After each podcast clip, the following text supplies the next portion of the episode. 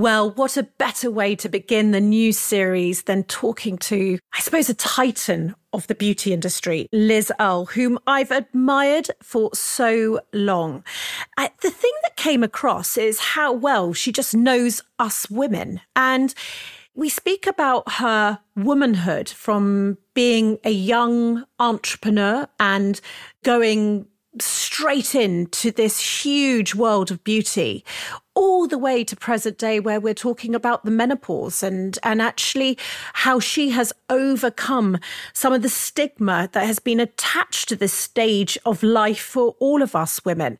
It was a real honor to talk to her and I have to just say, at the end of the podcast, when she mentions that she's 57, I just wish you could have all seen her. The most ridiculously beautiful, fantastic advert there ever was, was Liz Earle for her skincare range. There was so much more, so much content that she creates to help us all through this journey as a woman. And it's just a real privilege to have caught it here. And I think it's going to be one that will stay stay with us women for a very long time. Bow your head and let your eyelids close on down. Where we're going, you won't need to bring your frown. I'm Holly Tucker, and welcome to Conversations of Inspiration. Back in 2006, I founded Not on the High Street from my kitchen table, and since then, I've gone on to launch Holly & Co. I'm the UK ambassador of creative small businesses, and I believe that having a business doing what you love is the key to a happy, fulfilled life. My dream is to help everybody start theirs.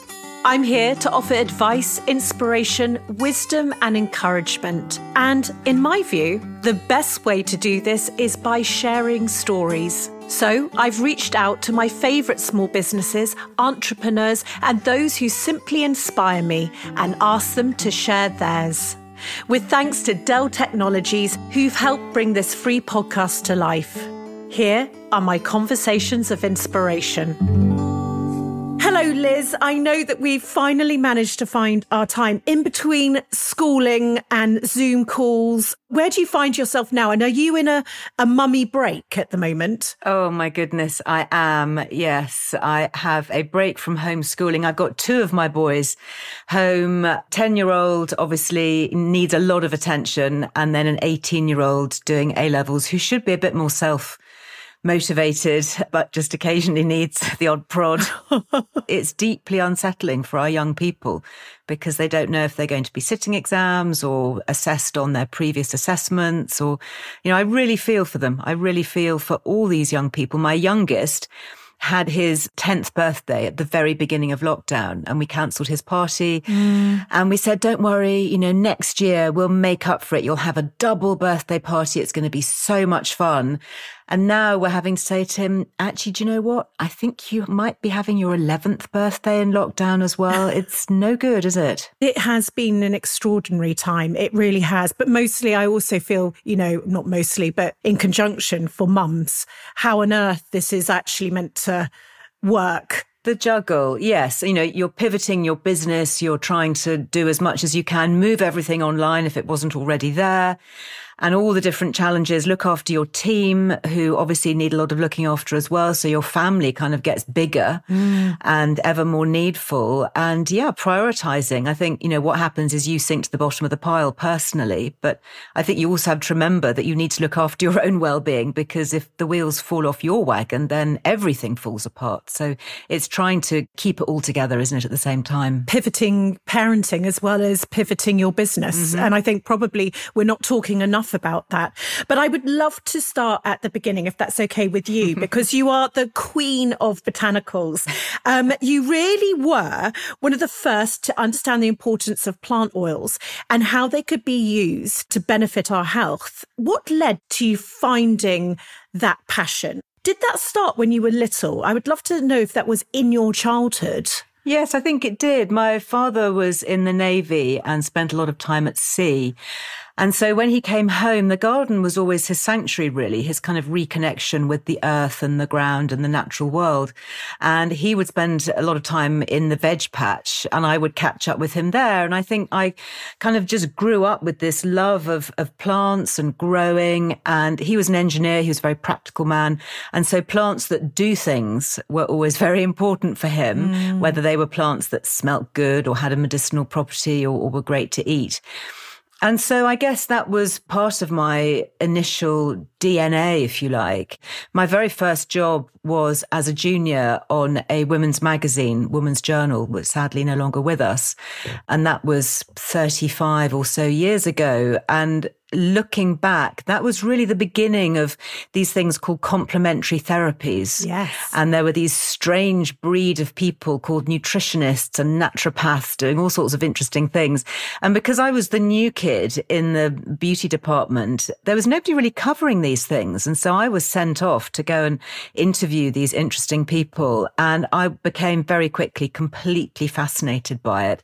And I think it did resonate with my early love of, of plants and growing things. And then to realize that they have so many benefits for health and well being and the way we look, the way we feel. And then I moved very quickly from writing for magazines. I loved writing. I, I, developed that very early on as a passion, research and writing. And so I wrote my first book all about plant oils, which was published, well, just over 30 years ago now. Going back to your father, he was an admiral in the Navy mm-hmm. and you moved around a lot when you were younger. You spent time in Portsmouth, Gibraltar, Malta. Yeah. What was that like for you as a child moving around? Well, I guess I didn't know any difference. So for me, it was just normal. I think my poor mother, she moved house, I think 13 times in the first 11 years of their my marriage. it's quite funny, isn't it? Because I always tried to give my own children a lot of stability, I guess, to contrast that. And when we'd lived in our first house for the first sort of like 10 years, my children said, Oh, when are we going to move? It's so boring living in the same place. So you can't win, can you, as a parent? You know, you're going to get it wrong both ways. I guess I didn't have many long lasting childhood childhood friends of that era because I was always on the move. Mm. And I guess that does make you quite self reliant and independent.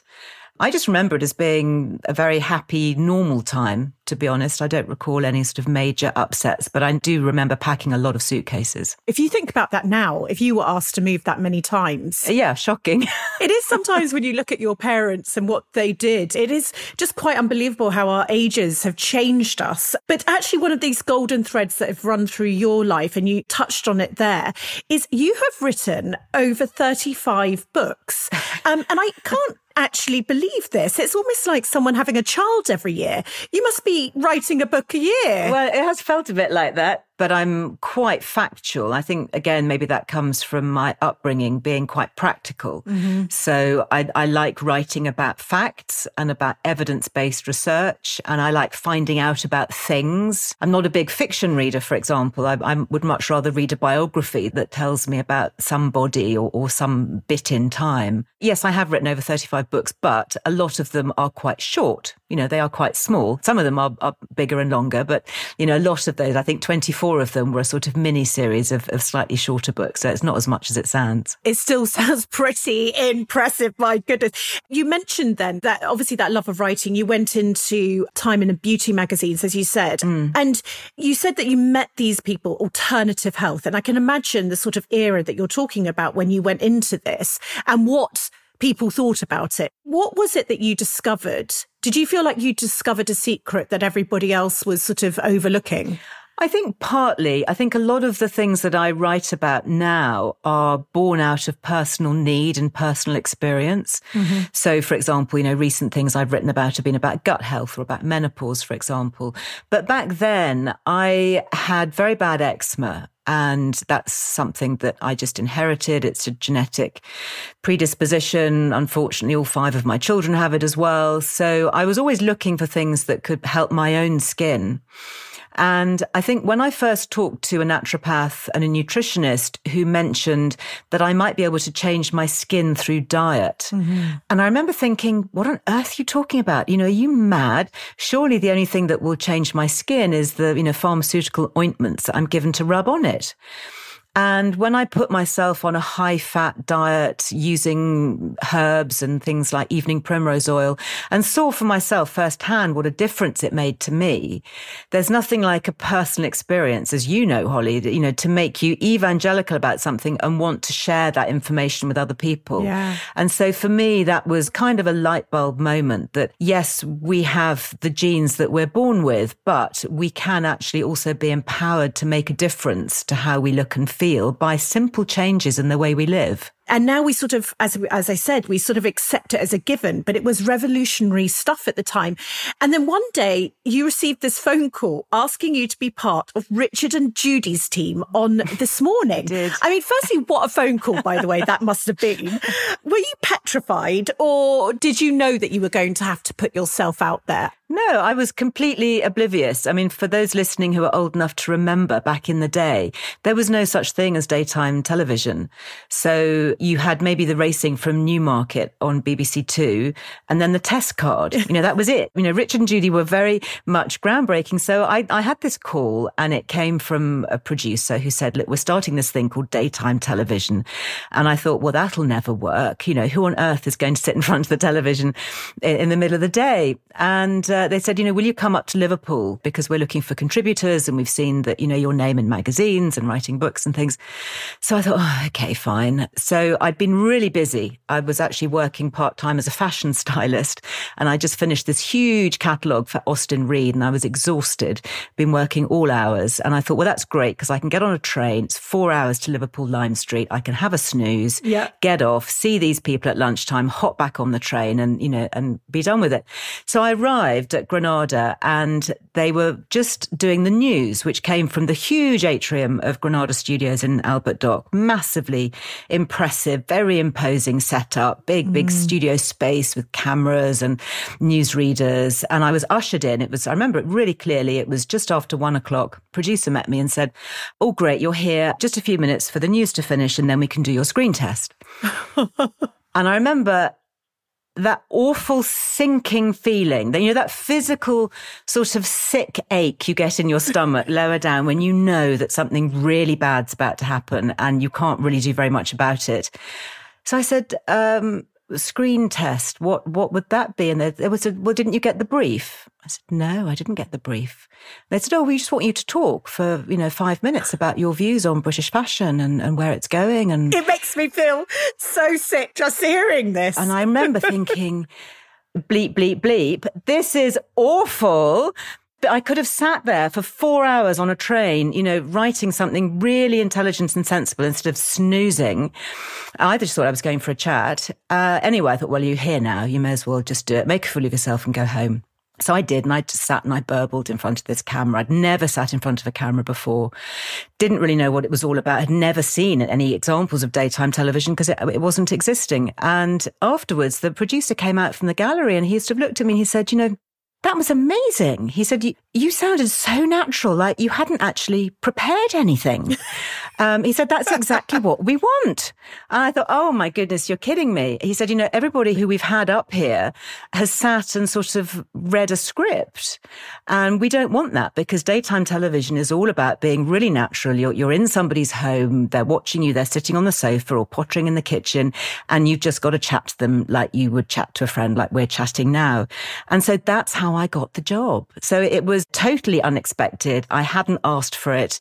I hadn't prepared for it. Um, and I ended up doing four years, you know, almost daily with Richard and Judy, learning the craft from the masters on everything from live TV to outside broadcast to filming to phone ins to you name it. And I actually still love live television. That's my real passion Is because it? you've just got to make it work because, well, there's no time to get it wrong. I hate filming Yeah. because it takes hours and hours and people edit and re-edit and say, oh, actually, I think it'd be slightly better if you just stood three inches to the right. And you think, oh, come on, I've been here for four hours. We've done this already. You know, whereas when it's live, A, you can't be misinterpreted because if somebody doesn't hear what you say, they can't edit it out or change it. You know, you have the chance to say, no, no, no, that's not what I meant. Actually, what I mean to say is this. So I think it's much more authentic and real when you're live. That was the thing that they were capturing from you, this authentic love of your craft. And as you said, it went from strength to strength, your TV career, which you obviously had no idea was going to be part of your life when you sat having a snooze with your crisps and cup of tea on the train. But then you were asked to do your own show on the BBC, Beauty Wise, which is the first ever beauty show on UK TV. Around the same time, Kim, your friend, suggested that you started a skincare line mm-hmm. that would sit alongside basically you broadcasting out in the daytime it was going to just be a sideline, what we call nowadays a side hustle. A side you know, hustle, it was just yeah. going to be this a little bit of a side hustle. What were those first steps like? And did you think it was mad? Yeah, Kim is one of my dearest friends, and we've stayed friends, which is quite remarkable. As business partners, we've been through a lot together, and we'd worked together as students. Really, our first jobs at Molton Brown, working together back in the day before I went into women's magazines. I was still at college. Yeah. So she'd followed my career she'd seen what I was doing with Richard and Judy. I then, as you say, went to the BBC. I then ended up on GMTV. I then had my own show in the afternoons on ITV called Liz Earle's Lifestyle. So I was doing all of this and I was writing my books and I was, you know, really happy with what I was doing. And she spotted this elusive gap in the market, which I think all entrepreneurs and brand founders look for. Mm. And she called me one morning and she said, listen, you know about skin and skincare and women know you and trust you. I think we could work together and do a great skincare line. And my first reaction was actually, do you know what? I don't think that's for me because it's a bit commercial and I'm really happy doing what I'm doing, my other things. And she, when you've met Kim, you know that you don't actually say no to Kim. She's one of those people that eventually, you know, come what may, she will always get her way. And rightly so. She's very, very clever. And so I said, oh, okay, fine, you know, and of course, as you say, thinking it would be a side hustle. And it just almost from day one took off. And I think we weren't expecting, nobody expects to have an overnight success. Mm. You can't really plan that. It's one of those things that when it happens, I guess the modern equivalent is when something goes viral. Yeah. You can't engineer it. You, you hit a, a moment in time. And I guess for us, it was at a time when skincare was very polarized. You, you are either buying from the big, slightly archaic brands with founders who were largely dead, you know, people like Helena Rubinstein, Elizabeth Arden, Estee Lauder. Mm. You had to go up to a counter. It was all quite intimidating and expensive. Or you went self selection, you went into a supermarket or into a high street chemist and you picked something off the shelf from a mass market range. And there wasn't really anything in between. So I think we created what they now call masstige, which is the, the, the crossbreed, if you like, between mass market and prestige and using botanicals because that was my love and passion, something really simple, affordable. We were one of the first to do mail order mm. because we launched at a similar time to Johnnie Boden and the White Company and these, you know, people who were being mm. very disruptive in terms of not having bricks and mortar. It took us years to have our own shop. We were mail order really first and foremost before even the internet. So we used to get letters with things called checks yes. in the post. I remember. I do remember. Yeah. Do you remember a check? Yeah. My kids say to me, "No, what's a check?" In fact, my, my littlest the other day, he said to me, "What's a CD?" Yeah. Oh I mean, that God. dates me. I'm used to my older ones saying, "What's a record?" But you know, when somebody says, "What's a CD?" that really does make you feel old. it's going to be when they say, "What is an iPhone?" Uh, then that's when we almost just check out. We're working with our partners at Dell Technologies to empower small businesses across the UK with the tools and knowledge they need to thrive. So every week, we bring you the Small Business Pharmacy Live to help you navigate your business journey. Last week, we talked about your brand and how to build on its uniqueness. Bramble and Fox Shop UK, how do I clearly identify and build on my brand's uniqueness? It's an interesting one. I call it the brand heart. I would love you to dissect your heart into five sections. And I want you to really think about what makes you unique. Is it your setting where you live? We just heard about, you know, Eve from English Stamp Company. They live 10 minutes away from the beach. So I can only imagine that scene that they could have. Is it where you source your materials? The value of your sustainability in your company? Is it your artistic background that you need to put in there? Is one of the sections your skill? You need to identify what makes you completely unique. And then from that, I would say a very clear sort of way of looking at that is each part of your heart, that's one part of your melody of your Instagram.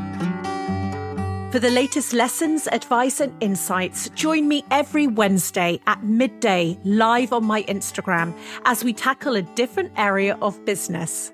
With a continued commitment to empower you, Dell are giving away a tech in a box every week. For a chance to win a brand new XPS laptop and a whole host of other goodies, head to holly.co, where you'll also find loads of tangible advice on everything from marketing to brand and HR, all thanks to Dell. Now, let's get back to our conversation of inspiration. I love this idea, though, that you went and sold exclusively through QVC to launch. Mm. You sort of merged your TV. I mean, this is so smart. They knew you. So you've got your TV and your brand. It reminds me, have you ever seen the film Joy? Yes. Your lady that, yes, 18,000 mops in half an hour. Jennifer Lawrence. It's a great yes, film. I mean, it's such a great film. yeah. You had these amazing, am I right in saying there's four products that sort of basically were your sort of staples and yeah. people could start to understand skincare having you explain it. And it basically as you said turned an overnight success. Tell me was it really like joy where you could hear the ding ding ding? Could you see the counter? No i never could. Kim always could because she was the back of house and i was front of house. Yes. And i think that the whole qvc thing worked because i'd been working by then in television for you know 15 years or so. And the great thing about about QVC and the home shopping channels is there's never any bad news. You know, yes. you always switch it on and there's a smiley face telling you about something lovely. So it's a really fun area to work in. And for us as a small brand, it really worked because we went on air and we sold out literally. I think I had an hour's show for the launch and we, we were all sold out within the first of 20 minutes.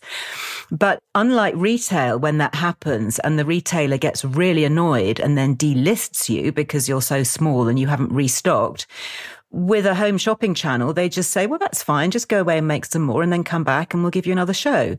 So it gave us the opportunity to manage cash flow and to grow in a really sustainable way then, you know, look at developing other things. Obviously, we then went online and we had our own stores and went into John Lewis and other things as well. So it was a really interesting way of growing a brand in a very easy time. I think now it's very hard to get on home shopping because yes. it is so popular and a lot of brands will fight for it and they take a huge margin, which is often, you know, not viable for the smaller brands. So I think it was, for us, it was right time, right place. I'm not sure that I would necessarily, you know, recommend it so harshly now in this day and age, we talk about doing good with our business, and it's something I'm incredibly passionate about. But you were doing this that you had this strong brand purpose, obviously with the benefits of botanicals in the world, but you knew how much better they could make a woman feel, how, as you said, that they could deal with things like eczema, but through what they ate. And you were just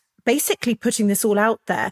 But you also were making sure that your company did good because right from the beginning, you had this charity budget in mm-hmm. place. Oh, yeah. And you were very ahead of your time. Is that because you felt that you could, that you were the boss, that you didn't have to answer to anyone and this was something that mattered to you? I suppose so. I mean, interestingly, you know, Kim and I didn't come from the corporate world, so we didn't have anything ingrained within us that this was the way we should be doing something. And we always, and I still live by it, you know, try and do things for others as I would be done to myself. And so, you know, great customer service is really important. Great products are really important. And then pushing back, you know, mm. this is, we live in this world. We are mothers. We have, you know, children. We have family. We have, you know, sisters sisters and mothers that we care about. So, you know, doing good for women generally, and whether that's having the opportunity to source ingredients from women's cooperatives from disadvantaged communities around the globe, or put a proportion of money back into charitable organizations that do good. I, have noticed, obviously, over the years, being interviewed and asked different questions. When we first started with the beauty company, green was a color on a shade chart. Nobody Yes. said, you know, how green are you? Nobody asked what your CSR policy was or what your carbon footprint was. Or, I mean, it just, th- these just words and languages that, that didn't really exist. And Mm. I think we fitted into it because we did it instinctively. We felt that was the right way to be. And I think that's always the strength when building a brand is that you have to have your core values right the way through. You can't just superimpose them. And I think a lot of brands, particularly the bigger brands, found it difficult that transition over the last 20 years or so because they didn't have that as part of their heritage. And it's very hard to, you can't recreate your history. You know, your history is your history and you can't reinvent it, not unless you're going to lie.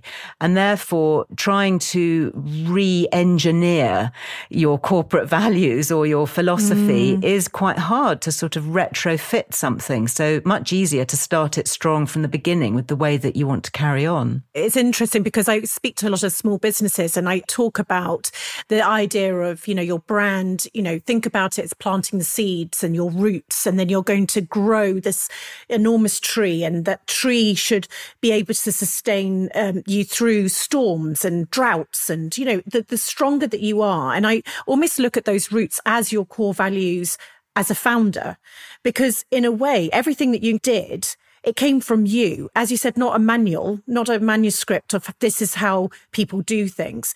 And it's again, retrospectively becoming good, if you see what I mean. Um, as you said, for larger businesses, is hard, but maybe smaller businesses, you can start to put this in now, you know, start to bring this into the fold. And also maybe you, you and Kim, the lesson here is, is that what you did was instinctive, but now today, is a sort of given of how business should be. Maybe something that you're thinking today that isn't could be in the future. Mm-hmm. You know, that's the excitement, isn't it, of building a brand? I mean, was that exciting for you that everything that you were doing was something that you believed in?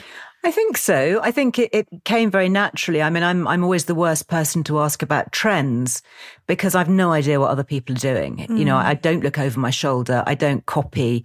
Uh, you know, I'm aware of things. Obviously, I'm aware of things. You know, research and things. You know, ever more so now in the world of health and well-being. But I'm not looking to replicate what other people are doing. I look for things in my own life that I need solutions for. And certainly when Kim and I were running the beauty company, we would just look for gaps on the bathroom shelf, products that we were having to buy from other people and think, well, we need to make that then. You know, we need a liquid hand soap Yeah. or we need a, you know, whatever it is, a foot cream or whatever, because I'm having to buy this from somebody else. So, you know, look for those gaps and, you know, look for the things that you're having to get from elsewhere that you don't really think are that great and you think that you can do better. Did you really not look over your shoulder? No. Well, uh, A, there was no social media. We had no idea what other people were doing. And we were based on the Isle of Wight. We weren't on Bond Street. So, you know, we weren't looking at counters every day from, you know, competition. I do think that's important. I think it is hard, isn't it, to have comparison? I think you need to have the strength of your own purpose and your own product to believe that what you're doing is right and makes a difference and is the good product that you want it to be rather than say, how does this necessarily compare? Not to say that you don't need to be aware of your market. Of course, you need to be aware of competitive products. But I think if you have something that's genuinely good and useful and you think it's good and useful, then there's a fair chance that other people will find it good and useful too. This was your world. And, but in 2010, after 15 years, was it that you mm-hmm. took the decision to sell the company? Yeah. And I presume you could have retired at that point. But before we get into sort of your next chapter, your next adventure, founder to founder, I was interested to know talking to founders on this podcast. It's just been unbelievable. Lots of founders selling their businesses. Some founders thinking that was the best thing they ever did. Some, um, like Sahar Hashemi from Coffee Republic fell on the floor at the airport with her mother and just said it was the worst day of her life. Actually, she thought it was going to be the best and it was the worst because she realized that her identity was in there. Now, your name was on the product, like Jo Malone, I suppose. What did it feel like to you? And did it take a while to get to a new place? I think for me, when you look back at the history of it, I didn't set out in life to run a skincare company. Yeah.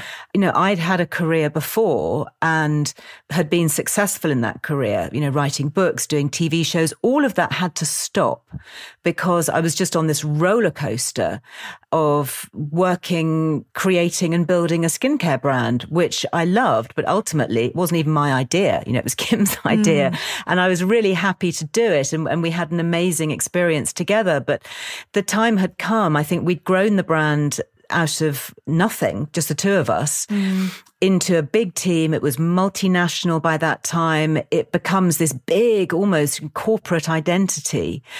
And it takes sometimes big experienced global hands to see it onto its next step of the journey, you know, taking it global.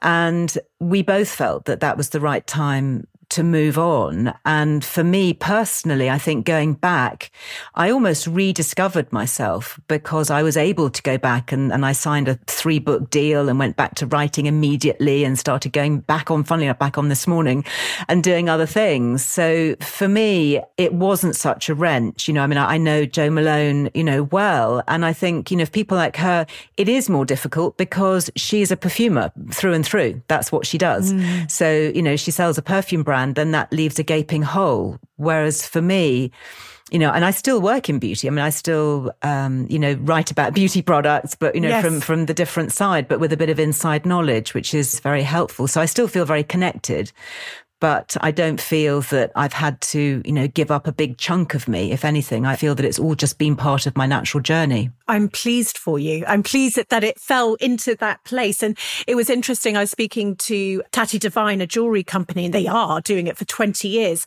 And it was interesting that they spoke about, and I presumed that they were going to do it for the next 10 years. And they said, Oh no, we're looking for, an, you know, our brand does not have to be what we were doing. We're up for the next adventure, the mm. next decade of work. And mm. I mm-hmm. know I've said I'm going to retire when I'm 90, mm-hmm. lots of eccentric glasses and wine and jewelry. Fabulous. Um, and I know that you're not interested in retiring as well. No. If you do what you love, why retire? But you've gone back full circle, haven't you? You now have started a business, Liz Earle Wellbeing. You've started it all over again. What was that mm like to do it all over again? And I know you've spoken honestly. I mean, I'm looking at you. People can't see you, but I'm looking at Liz's face and you can only imagine what I'm all thinking. I mean, she's so ridiculously beautiful. No. But I can't believe you started your business in your 50s mm-hmm. and it's the next stage. Are you as excited about this stage as you were about your other chapters? Oh, completely, if not more so. And I, I feel very fortunate because I'm working in well-being and wellness, and that is the big trend trend. Mm. We all need to stay well. Health is wealth. And we're finding out so much more about simple ways to keep ourselves mm. and our families well. I was writing about this, you know, 35 years ago. So yes. this is me. I'm not just suddenly thinking, oh, actually, do you know what? I quite fancy going into wellness now. You know, for me, this is, I'm coming home and I'm building on, you know, the very first book I wrote, Vital Oils, was all about the importance of a high fat diet, low sugar, high fat. And that's what I still still write about. You know, I'm still very interested in in the low carb, not quite keto, but almost mm. along those lines and, and hormone health and all those things. So to actually be able to have a startup, go back into startup mode, which is always, I think, the most exciting mode Absolutely. for any brand founder and have a small team of mostly enthusiastic millennials who are just brilliant and really forward thinking and bring so much to the table. I know very little about social media and tech, so I, I really rely on them for that. But what I do, I think, um, and a couple of other more senior members of my team who are older, we have the wisdom, if you like, and the knowledge of older women. And then we work and we pass that on with the younger women who are then our, and men who are then are passing that knowledge back up to us as well. So it's really exciting and I love it. And above all else, I feel very fulfilled by it because it's not just oh, let's talk about wrinkles and brighter skin. It's actually, let's talk about how to live well, you know, live lightly on the planet, mm. sort out issues, feel well, everything from pain, you know, physical to mental health to you know, really quite severe, debilitating issues that affect so many of us, particularly for midlife women as we age. And to make a difference is a huge opportunity. And it's a great privilege, actually, to feel that you're in a position that you can actually help other people. People have careers. This day and age, people might be losing their jobs. People are having to pivot. People are having to side hustle. You started your business in your 50s. I mean, would you encourage it for people to go on this journey later on in life? I definitely wouldn't discourage it. The thing at any age is you have to be completely passionate about what you're going to do. It's not enough just to think, quite fancy this, because if it goes well, and even perhaps if it doesn't, it will consume you. Mm. It will take over your life and it should because it's a, a really important thing, you know, to build a brand and to be responsible for employing other people and all the logistics that go into it. So you've got to feel driven and to have this feeling that you can't not do it. And I think unless you feel that, definitely think twice or three times before starting it. I think for women as well, in particular, it can work very well because often brands can be built from home. And so if you have a position as a carer, whether that's for younger members of the family or older members of the family, I think that can work well. I think making sure that you are physically very well is really important because mm. I think a lot of people don't realize the extreme physical and mental pressures that are on entrepreneurs, everything from, you know, financial concerns to the physicality of just having to get things done and the brain space that it needs. So, you know, you need to be feeling very robust and in the best of health for that. And for women, that's often getting your hormones sorted as well, because, you know, if you're talking about your 50s, that's a time when you're going to have much lowered levels of estrogen unless you're taking hormone replacement, which is something that I believe is so important and certainly keeps me going. So, you know, do make sure that you're physically capable before you take on something as monumental as starting a brand. You mentioned their hormones and your book on the menopause. And what I loved when researching is how you are now taking this stage of your life and you are actually giving out again. You're helping other people with an honest and truthful approach to things that are not spoken about enough in any way. Is this an important part of your brand? You know, when we talked about Kim and you building Liz Earle, the skincare range, that was all coming from your gut instinct. Mm-hmm. And I know you believe in gut instinct. You've written a book on it. Is that what you're doing here? Taking subjects potentially that aren't being looked after in the way that they should and bringing it to the masses? I think it's about being authentic. And for me, I obviously write about and I'm interested in things that are affecting me and my friends and colleagues of the same age. And a lot of women who have grown up with me, I, I, get messages all the time from women who say, Oh, I used to sit and, you know, I was breastfeeding my babies while watching you on this morning with Rich and Judy back in the day. And I'm now going through the menopause. And so, you know, people do come along with you on a journey. Mm. And I think I'm also a strong believer in social justice. And when you find things that are wrong in society, for me in particular, that is like a red flag and I need to address it. I love busting myths you know, whether it's taking apart the whole parabens in skincare myth that that's bad for you. You know, I spent a long time trying to debunk that and talk about the value of preservative systems and the safety of them. Yeah. And similarly now, you know, with HRT and when I was writing that book on menopause, to be honest, when I first started it as a subject, I was nervous because menopause had such a bad rap. Mm. And I didn't feel that I wanted to be associated with it. You know, I didn't almost want to admit that that was my stage of life because when you say the word menopause, you automatically perhaps conjure up this picture of a woman who's past it and not capable and a bit unreliable and doddery. And I, I didn't feel that was me at all. The more I researched it, the more I realized that there was so much to say and so many untruths to be shone a light on. Actually, we need to empower and support women really there's such a massive healthcare injustice. And so I guess I just took the baton and ran with it and then got so much feedback from it that I've just kept on and, and I'm going to keep on keeping on. Do you feel that you've done the miles now? That you've sort of worked that muscle? No. That you're almost speaking up, aren't you? You're speaking up for areas that need to be, as you said, I have a light shone on it. Do you feel like, well, if I don't do it, no one will? I think there's a lot more people now doing it. So, for example, there's a new charity, the Menopause Charity, that's just been started. I was the first ambassador for it, but we now have Davina McCall, we have Lorraine Kelly, you know, really amazing women, much, much mm. bigger in their media presence, obviously, than I am. And they are really helping to change lives and make a difference. And we were all campaigning at government level, you know, before lockdown to really make changes with GP training and healthcare and all of those things. So I think it's really important. And I think when you find things that aren't right, you know, I think our natural instinct, perhaps maybe more as women, I don't know, but certainly as perhaps the caregivers and, and mothers, you know, we want to fix things. We want to make things better. And I look at my own daughters and I think I don't want them to grow up with this stigma. I want them to grow up with the best possible health and awareness. You know, I've had five children and all of those times I've seen healthcare professionals and health visitors and midwives and GPs and, you know, so much support around pregnancy and childbirth. And yet not every woman will have a baby, but every woman, if she lives long enough, will have a menopause. And at no point did anybody ever say to me, Oh, by the way, hmm. Liz, you know, when you're in your 40s, you might start to feel a bit different. You know, you might get headaches. You might not sleep so well. You might feel a bit stressed, a bit low. Don't worry. You know, it's your estrogen that's dropping. We can sort you out safely and effectively and, and helpfully. I wish I'd known that. It would have made my life so much easier 10 years ago if somebody had had that conversation with me. And now I feel that I've been given the opportunity to talk and to reference these things and to share them. And, and I just can't not. Yes, absolutely. yes. Brilliant. Brilliant.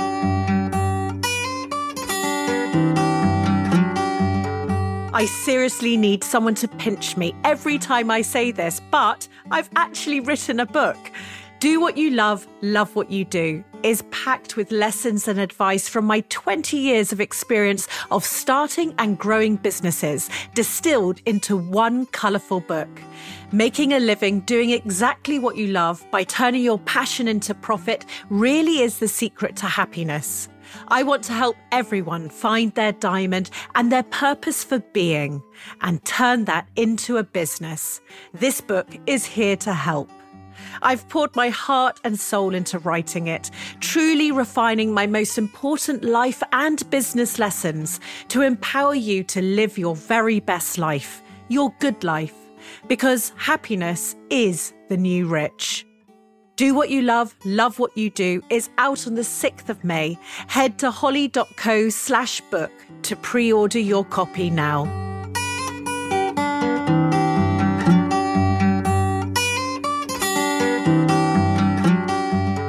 I'm interested, and of course, you've been asked this. Uh, a name such as yourself, you would have spoken about the work life balance and all this malarkey that we get asked as women. And one of the phrases that I've tried to bring in, I'm trying to sort of change the terminologies of business. I think that, you know, we've had to live in this grey world of business slightly with acronyms and all these sorts of things. I'm just going to try and bring a bit of joy. So I've renamed small businesses good life companies, ones that maybe don't want to exit it at the end. They mm-hmm. want to have a world that's a good life, yeah. work and home and sort of bring it together. Tell me how you've navigated this world, yeah. having five children, being a woman, the things that we all know, whoever's listening, we sort of get it. How have you done it? Well, I think to be fair, my five children are all very spread out. So that has made life a lot easier. My first two, my eldest is 30 and then 27. So, you know, they're away from home. The next two are 20 and 18. So they're also, you know, relatively self-sufficient, um, not entirely, obviously, at uni and, and doing their own things a lot, not having to be totally micromanaged with play dates and children's tea all the time. And then the, the little one, you know, also now, you know, full-time education although I have to say homeschooling is not going so well, but there we are. That's another story. And, you know, if I had five children, you know, under the age of 10, then that would be very different. So yep. that, that, I just want to put that in context. I'm certainly not superwoman. But I think your idea about building good brands for life is a really key one. And I think now, you know, I started publishing my magazine a few years ago and that's something that I see myself doing forever. You know, I'm editor in chief yep. and I can do that from home. I can do that on my own terms. I can pick up copy as and when it suits me. Obviously, I've got deadlines, but you know, Yes. realistically, I can make my diary work for me. Therefore, it's not a brand that I ever see exiting. The same with a book. I can choose more or less when to write and how to fit that around the school schedule and the family schedule.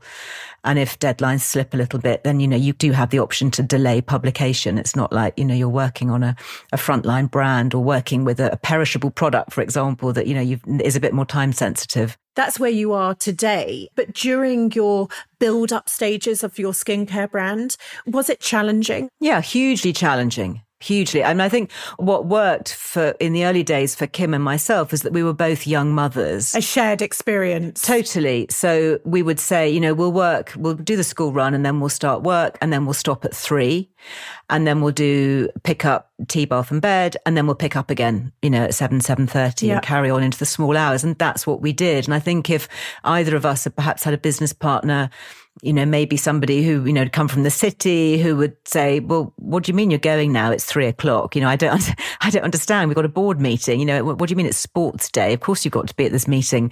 You know, whereas we totally understood where the other one was. And I think that's really important if you have a business partner that they are either at a similar stage to you or they fully understand how your life works because if your home life doesn't work with your work life then nothing works. Mm. So it's in everybody's interest to make it all work as well as it can. Liz Earle Wellbeing now encapsulates, I suppose, all your passions because now getting to know you a little bit when you didn't think you were going to be a TV presenter and you end up being a TV presenter.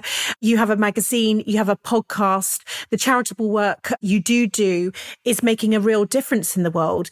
You spend your time, don't you, between your home in London and your organic farm in the West Country, which sounds divine, by the way.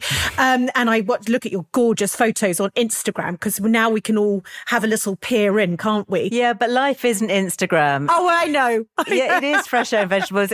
It's very muddy at the moment. and breaking the ice for the animals because it's so flipping cold is not really how I fancy spending every early, dark, wintry morning. It's that 99% of life, isn't it? That's not Instagrammable. That is actually our lives. But I'm almost painting this picture. Let's imagine you're not cracking the ice and it's a glorious sunny morning and you're out there in your organic farm. Do you feel like now you're living your good life? Is this the best part so far of being able to balance the two worlds? I certainly feel that I've come home in every sense. I feel that I am definitely doing what I want to be doing and writing about what I want to be doing and working in a way that is challenging me, but also very fulfilling. And I think that it's wonderful when you reach that place. I mean, it, you know, I am 57, so it has taken a while to get there and to feel like that. And I have a very supportive family who are also highly engaged in everything that I do and now actually appear on my social media and, and actually want to be part of it, which is really fun, especially my daughters. So to feel that it's being passed down the generations makes it fun as well. And, and it doesn't feel like it's work, although obviously it is. And there are still deadlines and problems and setbacks and pitfalls that, you know, go inevitably with any business, but they are lessened when you're doing something that you actively want to wake up and do because you're just so energized and motivated by it. 57. I can't even cope with this. Again, everybody, I'm looking at Liz. I'm sitting in front of a very nice light, Holly. That is the key. Never do a Zoom without a really fabulous light in front of you. oh, that's my goodness. But anyway, I would just say it's so when you look into the future, what are some of your hopes and aspirations for your this adventure that you're on now? I think I'd like to reach ever more people. I think one of the new exciting things for me in recent years has been engaging on social media because obviously when I started the beauty brand, that didn't even exist.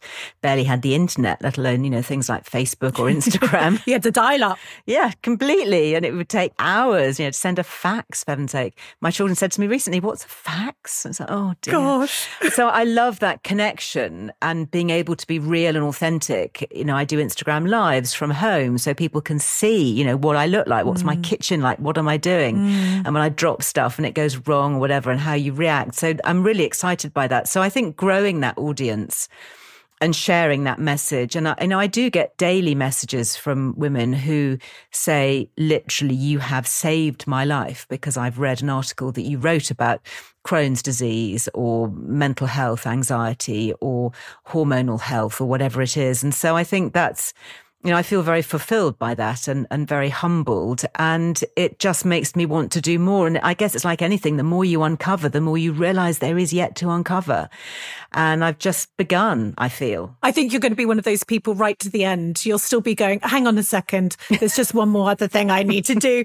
I could chat to you all day, but um, we're coming towards the end of this interview. And I always use the analogy, certainly from my own experience, that running a business, is like being on a ridiculous roller coaster. And you never quite know what the day, I mean, that's the attractiveness of it all. You never know whether it's going to be a phenomenal day and that phone's going to ring or if it's going to be a, one of those days that you'd rather not have. Tell me what you would say has been your biggest low on this journey so far. I think looking back as a mother, I think feeling so stretched. Yeah. I think back in the day, particularly when Kim and I were starting our business together, we didn't have the benefit of, you know, Zoom calls. You know, we had to travel everywhere. We had to leave our families. We couldn't really work from home. We couldn't do teleconferencing. We didn't have Google Docs that we could share with each other. Yep. And I think, you know, both of us would say that if we'd had a bit more time to be with our younger families, that would have been a benefit. So I guess that's probably the lowest point. And I'm very pleased to say that technology has changed that for a lot of women starting up now. It's still not perfect, but it's a lot better than it was. But for me, that was a personal low. And I think moving forward, don't you agree that um, we'll never probably revert back? Absolutely. We're going to have more time, and it's for us to hold on to it, I suppose, Yes. and not fall back into,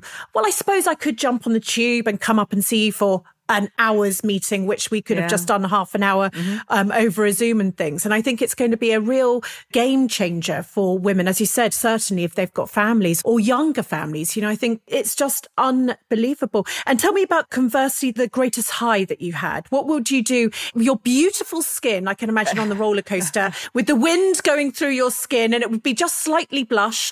what would that moment be? Oh my goodness, so many. It's really hard to pick one. I think I get a high every day. I read something from somebody who says, You've changed my life. My life is better because of something that you have done or said or written. That is the best feeling in the world. It gives you the biggest endorphin rush mm. and sense of purpose, which is what drives everything forward. I agree with you there. Absolutely. And we've come to the end of the interview. I've been looking forward to this, Liz, I have to say, for a long, long time. There's a few people that have been on my wall. I have this wall called the podcast pot. And these are faces of people I would adore to interview. And you have been on that wall. Oh, my goodness. For a long time. So I'm so happy we've had this moment in time. Well, thank you. I'm very honoured to be here and thank you for having me and for asking such insightful questions. I hope it's been helpful for a few others perhaps listening and part of the journey. I can say that for sure. It has been. It's that time of the interview, actually, where I hand over to my guest who's prepared, hopefully, a letter to their younger selves. I don't know what it's going to say. But it's one of my favorite parts, and I know it's one of the favorite parts of our listeners. And so I just wanted to thank you on behalf of myself and those listening for sharing part of your soul with us today. So thank you, Liz. Thank you. Dear Liz, I hope that you are happy and well. You won't be asked that question much as a child growing up, but it's important to think about how you're feeling and to reach out if you're not feeling as happy as you should. I know you weren't encouraged to talk much about your feelings as a youngster, and that was a general failure of the generation that you were born into, I'm afraid.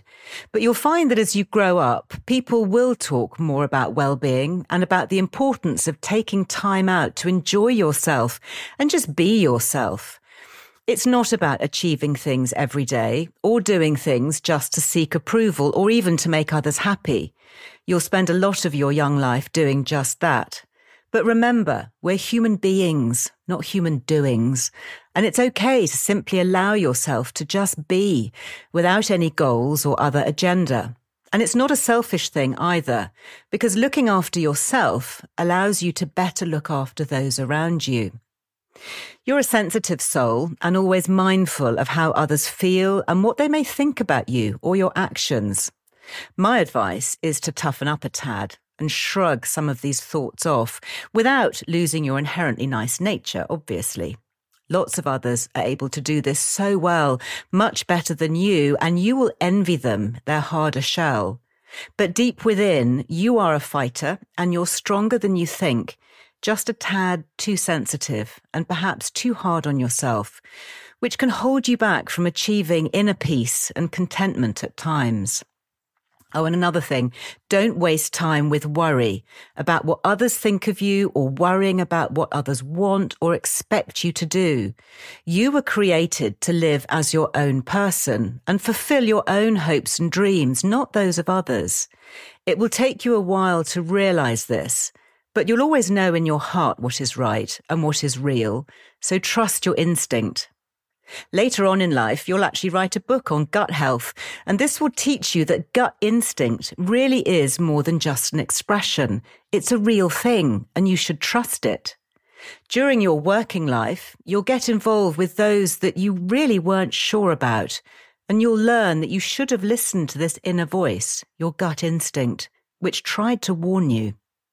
Never mind, you will come through it all and be stronger for it, but I'm afraid it won't be a really comfortable time. Sure, you'll make mistakes and personal relationships will go wrong, but ultimately you will come through and some of the biggest joys will come from having your children and encouraging them to live their hopes and dreams earlier perhaps than you were able to. Try to live in the moment not always focus on the next thing on your ever increasing to do list. Enjoy the good times when they come and take a moment to revel in your successes before you move on to jumping the next hurdle, achieving the next goal. There is plenty of time for that. And if you don't take time to live in the moment, you can risk never having lived at all. Remember, the goalposts in life always move, so take a little time to enjoy the moment and live in it. You will tend to spend too much time thinking about the next thing, but don't forget to spend time in the here and now. One other important point of wisdom I'd like to pass on to you right now, and that is that you really don't have to say yes to everything. Don't forget you can always say no, or perhaps not yet. If someone really wants you to do something, or if that opportunity really is the right one, the chances are high it will still be there tomorrow, or the next day, or the next year even. Take time to sleep on big decisions. Things often look a bit different in the clear, dawning light of a new day. And stop worrying. What a major waste of time that is. My advice to you is to put anything that's worrying you into perspective. Say to yourself, is this going to matter to me in a year's time? If the answer is no, and it often is, then why waste time worrying about it now? Of course, if it's something that will matter, then deal with it positively and proactively, but don't just sit and worry about it. I know it's easy to say, but worrying is a senseless waste of time that doesn't actually achieve anything, and it just takes up valuable time and headspace. Especially, don't worry about making mistakes. That's experience. Move on and put it down to learning, not failure. Getting stuff wrong is how we learn and improve. But if you follow your passions, you won't go far wrong. You're an authentic individual, driven and dedicated, and people will respect you for that. But don't forget to make time for your friends and your family too. You'll spend so much of your life very hard at work. So take time to switch off and play a little bit. Make time for the fun stuff Spend more time with your children. Time flies with them so fast, it's fleeting. Remember, you're making their memories too, and these will bring you so much joy, both to them as well as to you. You'll teach your children to be kinder than necessary, but don't forget that includes being kinder to yourself too. Speak to yourself out loud as you speak to a friend in a kind and compassionate voice to affirm your good intentions or laugh at your mistakes. You have a wicked sense of humour, and laughter is such a good medicine. Lastly, as you grow older and even wiser, think of how you'd like to be remembered, what difference you can make to this wonderful world you'll be inhabiting, and how you will be leaving a legacy of your own children, brought up to be contributors, just as you were, but perhaps with a greater sense of joy than you will be all able to enjoy. Oh, goodness me. That just spoke to my heart. You obviously know women so beautifully well and have had this career because that letter was just a masterpiece of talking to women, to yourself, but to us. And thank you so, so much. That was just a joy to listen to. and I just you. wanted to say yes to everything that you were saying and saying, I'm doing all of it. Good. As in, I'm going to stop worrying and I'm going to start to think like you're saying. But thank you so, so much. And I can tell that came from all of your road that you've traveled so far. And it was just wonderful. Thank you, Liz. Thank you. Before you go, don't forget to head to holly.co to be in with a chance of winning a brand new Dell Technologies XPS laptop and a whole host of other goodies. And if you've enjoyed this episode, if it's helped you along your journey or inspired you, would you mind rating and reviewing? Your support means the world to me. It really does spread the word and will help inspire even more people to build a life they love. And if you want to hear all our latest news, you can sign up to my weekly newsletter, Holly's Desk Notes, over at holly.co.